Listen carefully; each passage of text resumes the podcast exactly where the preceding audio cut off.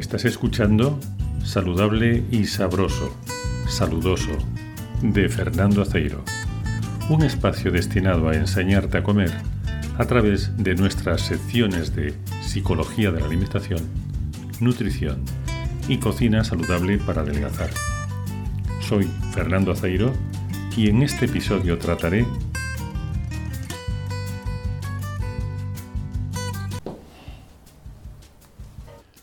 Cuando le pregunto a alguien, ¿qué es para ti saber comer? Invariablemente me responde que saber comer consiste en comer solamente aquellos alimentos que son beneficiosos y evitar aquellos que son perjudiciales o que engordan. La mayoría de las personas creen que saber comer es conocer la composición y las calorías de los alimentos. Esa es una creencia errónea y la consecuencia de las creencias erróneas es que todo lo que hagas en base a ellas estará condenado al fracaso, ya sea adelgazar o mantener un buen estado de salud. En este vídeo te enseñaré que saber comer consiste en establecer una relación sostenible con los alimentos, porque esa relación determinará qué, cómo y cuánto comes. Una mala relación con la comida es la causa de la obesidad, la mayoría de los trastornos alimentarios y muchos problemas de salud. Soy Fernando Aceiro, médico especializado en el tratamiento psicológico de la obesidad y los trastornos del comportamiento alimentario y máster en dietética y nutrición. Saber comer se basa en una relación y no en un conocimiento. Aquí lo que cuenta es lo que tú puedes hacer con la comida y no lo que la comida podría hacerte a ti. ¿Por qué es más importante la relación que mantienes con la comida que conocer la composición de los alimentos? Porque explicarle a una persona con sobrepeso cuál es la composición de los alimentos es como explicarle a alguien que se está ahogando cuál es la composición del agua. Esa persona necesita un salvavidas. Para saber comer hay dos claves importantes. La primera es saber si la comida es tu enemiga o tu aliada, para que seas consciente de si haces una alimentación restrictiva o variada. Posiblemente te encuentres entre algunas de estas tres posibilidades. A. La comida es tu aliada. Sigues una alimentación saludable y sabrosa, que te resulta placentera y no te cuesta ningún esfuerzo mantenerte en tu peso y mantener un buen estado de salud. B. La comida es tu enemiga. Te sientes frustrada de estar vigilando constantemente lo que comes, mientras que otras personas comen lo que les apetece y se mantienen delgadas y saludables. C. La comida es un antídoto contra la enfermedad y el deterioro físico. Come solo los alimentos más saludables y te parece injusto que a pesar de tus esfuerzos enfermes o no puedas controlar tu peso. Si escogiste cualquiera de las dos últimas opciones, significa que mantienes una relación restrictiva, ya que hay muchos alimentos que evitas comer. Cuando sabes si la comida es tu enemiga o tu aliada, te conviertes en la protagonista de tu alimentación y no en la víctima de los alimentos. Cuando asumes la responsabilidad de tu salud y bienestar, dejarás de creer en que hay alimentos que adelgazan o que engordan.